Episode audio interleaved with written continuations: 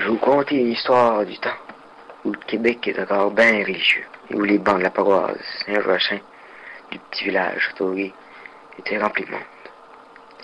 Cette histoire-là, faut des rien, j'ai vu de mes yeux vus et je cela à personne. J'étais dans la vingtaine à l'époque, et en bon catholique, je faisais toutes mes Pâques, contrairement à certains. C'est d'ailleurs l'un d'eux dont parle mon histoire. Jean-Baptiste Duganceau, Baptiste de surnom, était un riche bourgeois de 39 ans. Il venait d'emménager dans une coquette demeure qu'on appelle aujourd'hui la maison Blaise Marchand. Son passé, sur les rumeurs, était plus que douteux. On disait que, lors de son jeune temps, Duranceau avait couru la chasse-galerie plus d'une fois. Il avait échappé de justesse. De plus, personne ne savait réellement comment il s'était rendu à avoir de si grandes richesses. Étant assez rusé, il avait oublié exprès ses Pâques pendant six ans. Puis il avait alterné avec des Pâques de renard pendant le même nombre d'années. Ainsi, il ne pouvait pas rencontrer la belle avant que s'est transformé en loup-garou. Cependant, il était très sympathique. En étant un de ses bons amis, il souvent lui rendre visite dans sa belle demeure. Mais le jour où il se met plus renfrogné, solitaire, le grincheux arriva. Pendant un jour de décembre, j'étais allé chez lui pour voir s'il n'était pas mort. Lorsqu'il m'ouvrit sa porte, je fus saisi par une de ses frayeurs. Mon bon ami Jean-Baptiste était rendu qu'une barbe hirsute de quelques mois. Il était plus maigre qu'une brindille. En plus, ses beaux vêtements étaient tout crassés. Bref, c'était plus le même.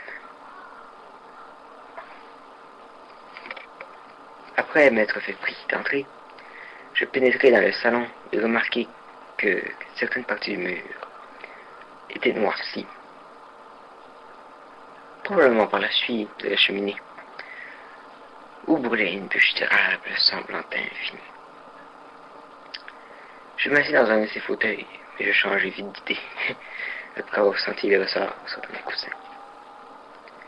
J'essayai ensuite d'engager une conversation, mon hôte n'était point bavard.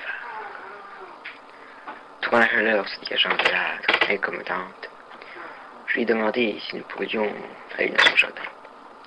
Ce à quoi il répondit non. Hmm. Je finis par lui dire pour moi. Tout rentrer dans mon trou, comme il l'appelait.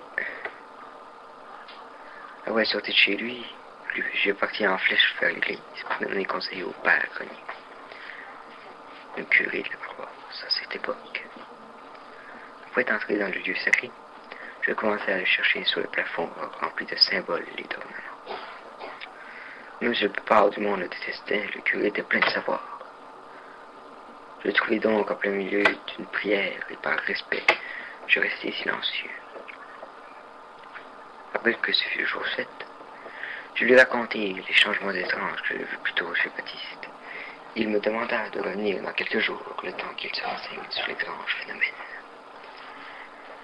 L'avant-veille du jour de l'an, le curé m'apporta des réponses concernant ce pauvre bourgeois.